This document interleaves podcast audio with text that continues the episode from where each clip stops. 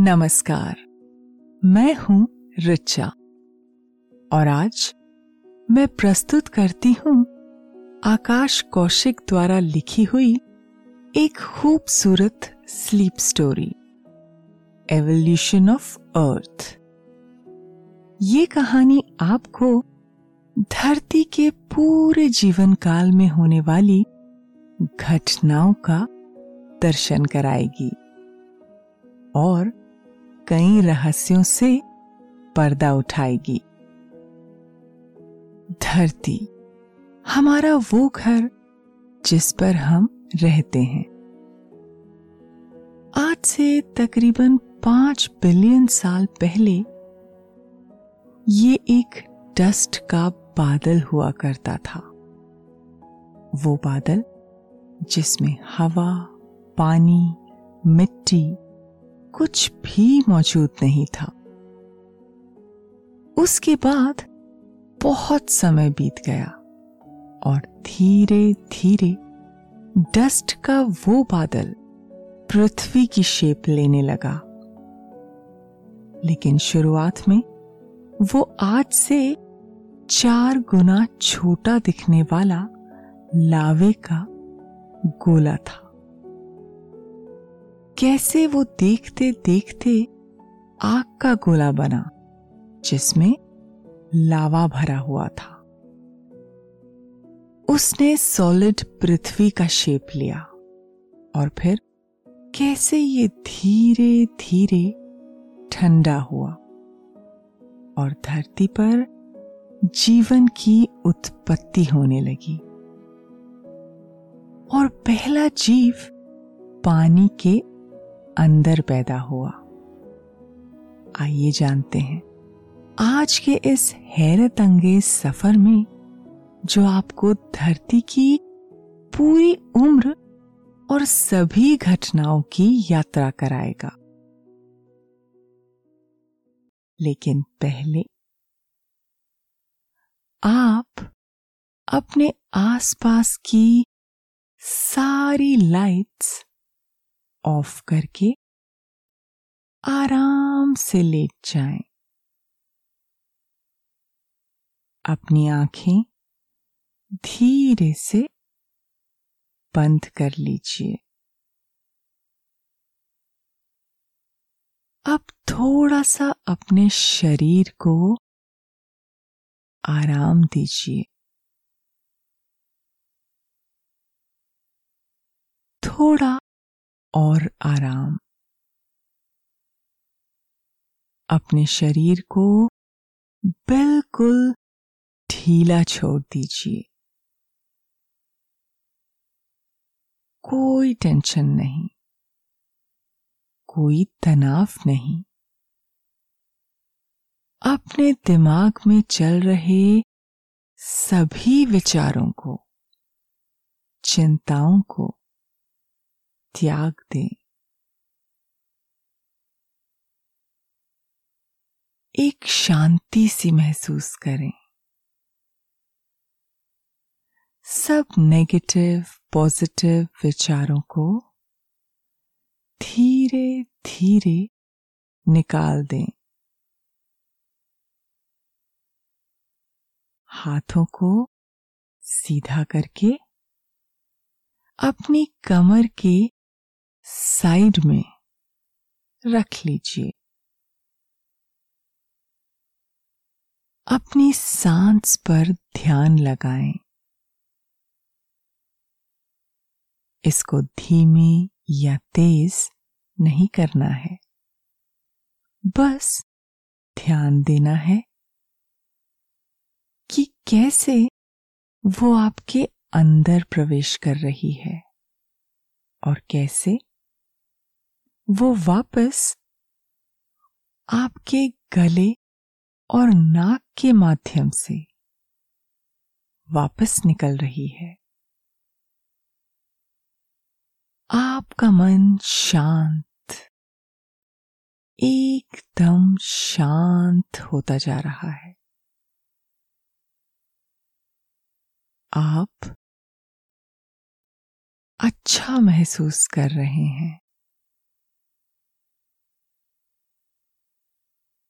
खुद को काफ़ी हल्का फील कर रहे हैं। सब तरफ़ शांति है,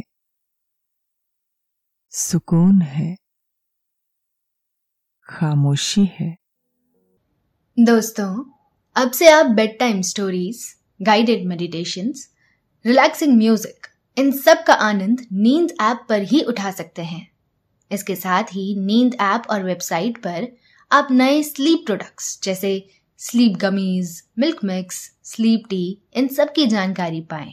इन प्रोडक्ट्स की आपको ना ही कोई आदत लगेगी और ना ही इनसे कोई साइड इफेक्ट्स होंगे, बल्कि ये प्रोडक्ट्स आपको तुरंत अच्छी नींद लाने में मदद करेंगे और आपका स्लीप एक्सपीरियंस बेहतर बनाएँगे। आज हम धरती की एक ऐसी विचित्र बायोग्राफी सुनने जा रहे हैं, जो ऐसी ऐसी घटनाओं का ज़िक्र करती है, जो आपने कभी सोचा भी नहीं होगा। ये पहली विश्व की ऐसी बायोग्राफी है, जो किसी के जन्म से पहले की सभी घटनाओं को दिखाती है। और वो हमारा सुंदर नीला ग्रह पृथ्वी है। इस बायोग्राफी का ज़िक्र सबसे पहले 1775 में इमैनुअल कैंट ने अपनी एक किताब में किया था। उस किताब का नाम था universal natural history and theory of the heaven इस बायोग्राफी में इन्होंने सोलर न्यूक्लियर डिस्क मॉडल को एक्सप्लेन किया है। इसके तहत हमें ये पता चलता है कि कैसे हमारा पूरा सोलर सिस्टम पहले एक डिस्क की तरह था। जिसमें सूरज के चारों ओर बहुत सारा डस्ट चक्कर लगा रहा था। धीरे धीरे डस्ट सॉलिड बनने लगा और ग्रह बनने लगे। ये सब बहुत ही लॉजिकल है और सचमुच अद्भुत भी। तो आइए जानते हैं इसके बारे में। आज से तकरीबन छह बिलियन साल पहले जहाँ पर हमारा सोलर सिस्टम मौजूद है, वहाँ पर एक डस्ट का बहुत बड़ा बादल हुआ करता था। गैस से बने ऐसे बादलों को दरअसल नेब्यूला कहते हैं। ऐसे बादल तब बनते हैं जब किसी तारे का अंत हो रहा होता है और वो अपनी पूरी उम्र जी चुका होता है। उसके बाद उसमें एक विस्फोट होता है। उससे बहुत सारा मैटर यूनिवर्स में फैल जाता है। उस मैटर से ऐसे बादल बनते हैं धीरे धीरे मैटर में मैटर जुड़ता गया और मैटर बढ़ने लगा और वो शेप लेने लगा। इसी के कारण इसमें ग्रेविटी भी पैदा होने लगी और ये एक गोल शेप लेने लगा था। गोल इसलिए क्योंकि यही ग्रेविटी का सिद्धांत है। ग्रेविटी की इक्वेशन के हिसाब से मास और ग्रेविटी एक दूसरे के डायरेक्टली प्रोपोर्शनल होते हैं। तब हमारे नेबुला में मैटर बढ़ता जा रहा था।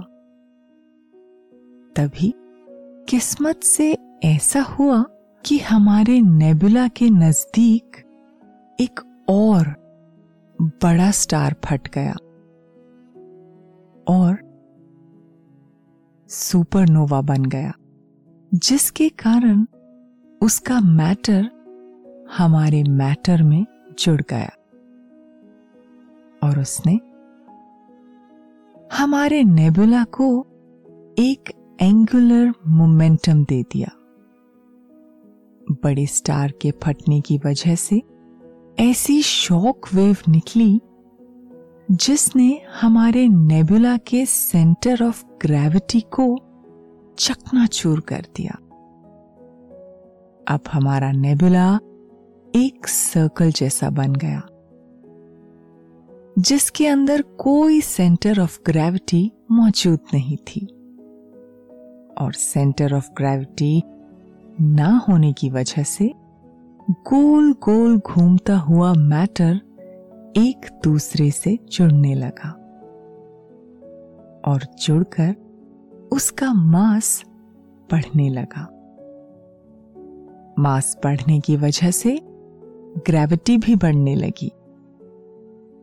और हमारा पूरा का पूरा नेबुला और उसका मैटर सिकुड़ने लगा। और ज़्यादा डेंस होने लगा। इसके कारण जो एंगुलर मोमेंटम हमें मिला था, वो और भी ज़्यादा तेज हो गया। धीरे धीरे मैटर सेंटर में इकट्ठा होने लगा। और वहाँ का तापमान भी बढ़ने लगा। क्योंकि तापमान और प्रेशर एक दूसरे के डायरेक्टली प्रोपोर्शनल होते हैं। इससे सेंटर में मौजूद हाइड्रोजन मॉलिक्यूल एक दूसरे के संपर्क में आने लगे। और अचानक से हीलियम गैस बनने लगी, जिससे कि हमारा सूरज पैदा हो गया। और जो हम सभी जानते हैं, हीलियम गैस के कारण बना हुआ है। सूरज के चारों तरफ़ अभी भी मौजूद थी। बादलों की एक ऐसी डिस्क जो हमारे सूरज का ख्याल रख रही थी। ये बिल्कुल उसी तरह था जैसे हमारे शनि ग्रह के चारों तरफ़ छल्ले मौजूद हैं। बहुत सारे पत्थर घूमते रहते हैं। बिल्कुल उसी तरह हमारे सूरज के चारों तरफ़ बादल घूम रहे थे। अब सूरज के नज़दीक मौजूद मेटल्स और सिलिकेट्स कुछ ऐसे तत्व थे जो सूरज के नज़दीक गर्मी में रह सकते थे। क्योंकि इनका बॉइलिंग पॉइंट बहुत ज़्यादा होता है और अपने गुरुत्वाकर्षण बल की वजह से आसपास के टेस्ट को खींचने लगे, जिससे कि ग्रह के शेप बनने लगे। इसी के कारण शुक्र, मंगल, पृथ्वी जैसे ग्रह बनने लगे। अब हुआ कुछ यूँ कि जिन मॉलिक्यूल की तादाद बहुत ज़्यादा थी और जो बहुत ही सेंसिटिव थे, सूरज के नज़दीक नहीं रह सकते थे। तो वो सूरज से दूर जाने लगे और बड़े बड़े गैस के ग्रह जैसे कि बृहस्पति, शनि, यूरेनस और नेपट्यून ये बनने लगे। जो मॉलिक्यूल्स किसी के साथ जाकर नहीं मिले, वो फ्रीली मूव करने लगे। और आज भी एस्ट्रॉयड बनकर इधर उधर भटक रहे हैं। अब आपको लग रहा होगा कि ऐसे ही पत्थर से पत्थर टकराने के बाद ग्रह बने हैं। लेकिन शुरुआत में ऐसा होना बिल्कुल भी आसान नहीं था। हमारा सूरज जो पैदा हो रहा था, उसकी वजह से कुछ पत्थर आपस में टकरा रहे थे, जो उसके आसपास ग्रहों का रूप ले रहे थे।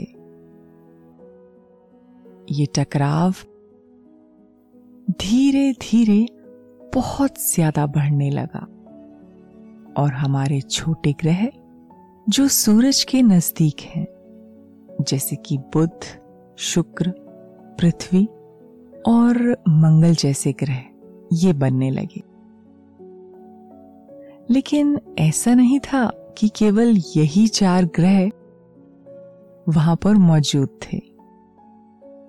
पांचवा ग्रह भी बन चुका था, जिसका नाम आज थिया रखा गया है। ये ग्रह मंगल से चार गुना बड़ा था और बहुत ही ज़्यादा गर्म भी था। इससे हमारी पृथ्वी अचानक टकरा गई, जो उस समय हमारे चाँद के बराबर थी। इस घटना की वजह से उस बड़े ग्रह का बहुत सारा मैटर पृथ्वी के साथ जुड़ गया और पृथ्वी आज इतनी बड़ी हो गई। और जो मैटर बचा, वो चट्टान हमारे चाँद का रूप लेकर पृथ्वी के चारों तरफ़ चक्कर लगाने लगी। और इस घटना को बिग स्प्लैश का नाम दिया गया। दोस्तों, अब से आप bed time stories guided meditation relaxing music इन सब का आनंद नींद ऐप पर ही उठा सकते हैं। इसके साथ ही नींद ऐप और वेबसाइट पर आप नए स्लीप प्रोडक्ट्स जैसे sleep gummies milk mix sleep tea की जानकारी पाए। इन प्रोडक्ट्स की आपको ना ही कोई आदत लगेगी और ना ही इनसे कोई साइड इफेक्ट्स होंगे, बल्कि ये प्रोडक्ट्स आपको तुरंत अच्छी नींद लाने में मदद करेंगे और आपका स्लीप एक्सपीरियंस बेहतर बनाएँगे। अब हमारी पृथ्वी बहुत बड़ी हो चुकी थी, जिसके कारण उसका गुरुत्वाकर्षण भी बढ़ चुका था। इसकी वजह से उसके पास मौजूद बहुत सारे पत्थर। उल्का पिंड के रूप में पृथ्वी पर गिरने लगे। पृथ्वी पर जैसे उल्का पिंडों की बारिश होने लगी। इनसे पैदा होने वाली गर्मी की वजह से हमारी धरती फिर से लिक्विड होने लगी। जो अब तक सॉलिड हो चुकी थी और पूरी तरह से लावा से भर गई। ऐसा कई हज़ार सालों तक चला। उल्का पिंडों की बारिश धरती पर होती रही। पूरी तरह से तरल पदार्थों से भरी हुई हमारी धरती बहुत गर्म थी। उस तरल के अंदर भारी चीज़ें डूब जाया करती थी और हल्की चीज़ें ऊपर की तरफ़ तैरने लगती थी, जिसके कारण हमारी धरती आज कई परतों में बनी हुई है। सेंटर से लेकर ऊपर तक धरती में मौजूद कई परतें हैं, जो इसे ऐसा बनाती हैं। कुछ गैसेस बहुत ज़्यादा हल्की थी। इसलिए वो धरती से भी ऊपर उठकर एक बादल बनाने लगी, जिसने पूरी धरती को चारों तरफ़ से घेर लिया। और इसी बादल की वजह से एक ऐसा रक्षा कवच बना, जिससे धरती के अंदर अंदर जीवन पैदा होने के लिए हालात तैयार होने लगे। मगर ये गैसेस बहुत जहरीली थी। मगर धरती अभी भी जीवन पनपने के लिए ठीक नहीं थी। क्योंकि यहाँ बहुत ज़्यादा जहरीली गैस मौजूद थी और हमारा वातावरण बहुत ज़्यादा गर्म था, जहाँ किसी भी प्रकार का जीवन नहीं पनप सकता था। बहुत सालों के बाद धीरे धीरे जब हमारी धरती ठंडी होने लगी और उल्का पिंडों का गिरना भी बंद हो गया, जिसके कारण वातावरण जीवन के लिए अनुकूल बनने लगा और धीरे धीरे पूरी धरती जीवन पनपने के लिए तैयार होने लगी। लेकिन जैसा कि आप जानते हैं, जीवन को पनपने के लिए पानी बहुत ज़रूरी होता है। लेकिन उस समय पानी धरती पर मौजूद नहीं था। अगर वो था तो केवल गैस की फॉर्म में। जब धरती का वातावरण चारों तरफ़ से जहरीली गैसों से भरा हुआ था। तब उन गैसेस में पानी भी था। लेकिन वो गैस की शक्ल में था। जब हमारी धरती धीरे धीरे ठंडी होने लगी, तब उस गैस को संगठित होने का मौका मिल गया और धीरे धीरे एक ड्रॉप से दूसरा ड्रॉप मिलता चला गया और वातावरण में पानी बनने लगा। फिर घनघोर वर्षा शुरू हो गई, जिसके कारण पूरी धरती और ज़्यादा ठंडी होने लगी और पानी से भर गई। तब पहली बार उस पानी में बैक्टीरिया का जन्म हुआ। जो एक बहुत आश्चर्यजनक घटना थी, जिसके कारण आज हमारा जीवन धरती पर मौजूद है। और आप और हम ये कहानी सुन पा रहे हैं। पूरे ब्रह्मांड में ये घटना अत्यंत महत्वपूर्ण घटना थी।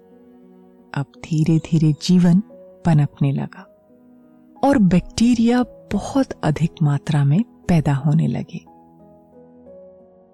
वो बैक्टीरिया फोटोसिंथेसिस करते थे, जिसके कारण वातावरण में ऑक्सीजन पैदा होने लगी और धीरे धीरे ये ऑक्सीजन बढ़ने लगी।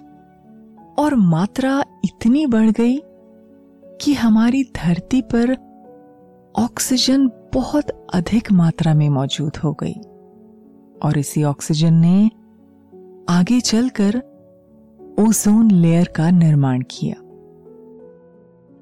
जो पूरी तरह से ऑक्सीजन से बनी हुई थी। परंतु अभी भी कुछ ऐसे जीव मौजूद थे जो ऑक्सीजन पर जीवित नहीं रह सकते थे। इस कारण जो बैक्टीरिया धरती पर जीवन बना रहे थे, वही ऑक्सीजन की बहुत अधिक मात्रा के कारण चल बसे। अब बहुत सारे बैक्टीरिया पेड़ पौधों और जीवों में बदल रहे थे। जीव यूनिसेल्युलर से मल्टी सेल्युलर बनते चले गए। हमारी पूरी धरती को जीवन के लिए उपयुक्त बनने में बहुत अधिक समय लग गया।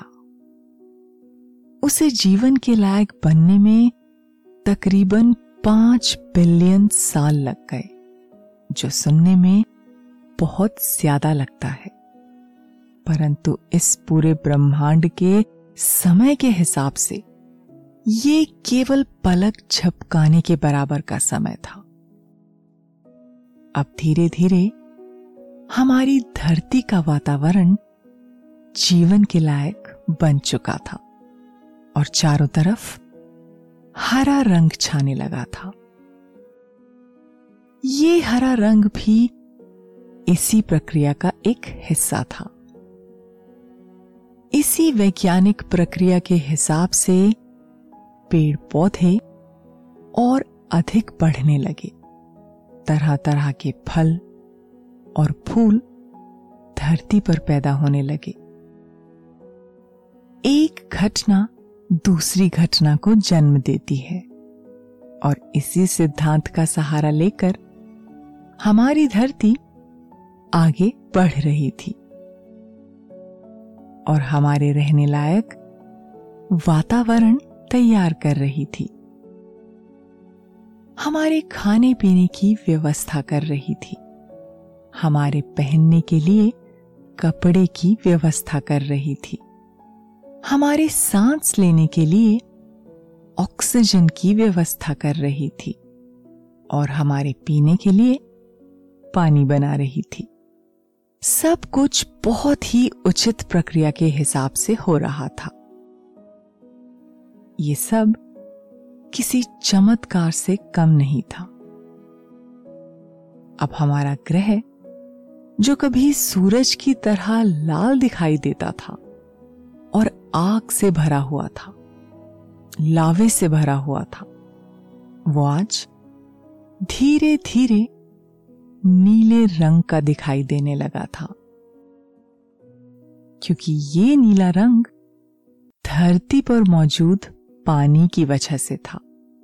जब बहुत अधिक वर्षा होने लगी तो जो बड़े बड़े गड्ढे पृथ्वी पर मौजूद थे, वो उस पानी से भरने लगे। और ये गड्ढे उल्का पिंडों के टकराने के कारण बने थे, जिसके कारण धरती पर समुद्र पैदा हो गए। और उनमें पनपने लगा वो जीवन जिसकी हम सबको प्रतीक्षा थी। जिसके कारण हम सबका वजूद है। इसके बाद धरती पर मौसम बदलने लगे। वहाँ पर बादल बनने लगे। बादलों का नियम से आना, बरसात करना और चले जाना, जैसे एक कहानी बन चुका था। और यही सिलसिला चलता रहा। और हमारी धरती कुछ कुछ आज जैसी बनने लगी। लेकिन वो बिल्कुल आज जैसी नहीं थी। इसमें बहुत अधिक अंतर था। क्योंकि उस समय के जीव जंतु आज के जीव जंतुओं से बहुत ही अलग थे। उस समय के पेड़ पौधे भी आज के पेड़ पौधों से बहुत अलग थे। शुरुआती जीव जंतु आकार में बहुत अधिक विशाल हुआ करते थे। क्योंकि उस समय धरती पर ऑक्सीजन की मात्रा बहुत ज़्यादा थी। और ऑक्सीजन की मात्रा की वजह से जीव जंतुओं का शरीर बहुत अधिक विशालकाय होता था। जैसे कि डायनासोर। और भी उड़ने वाले बड़े बड़े पक्षी मौजूद थे।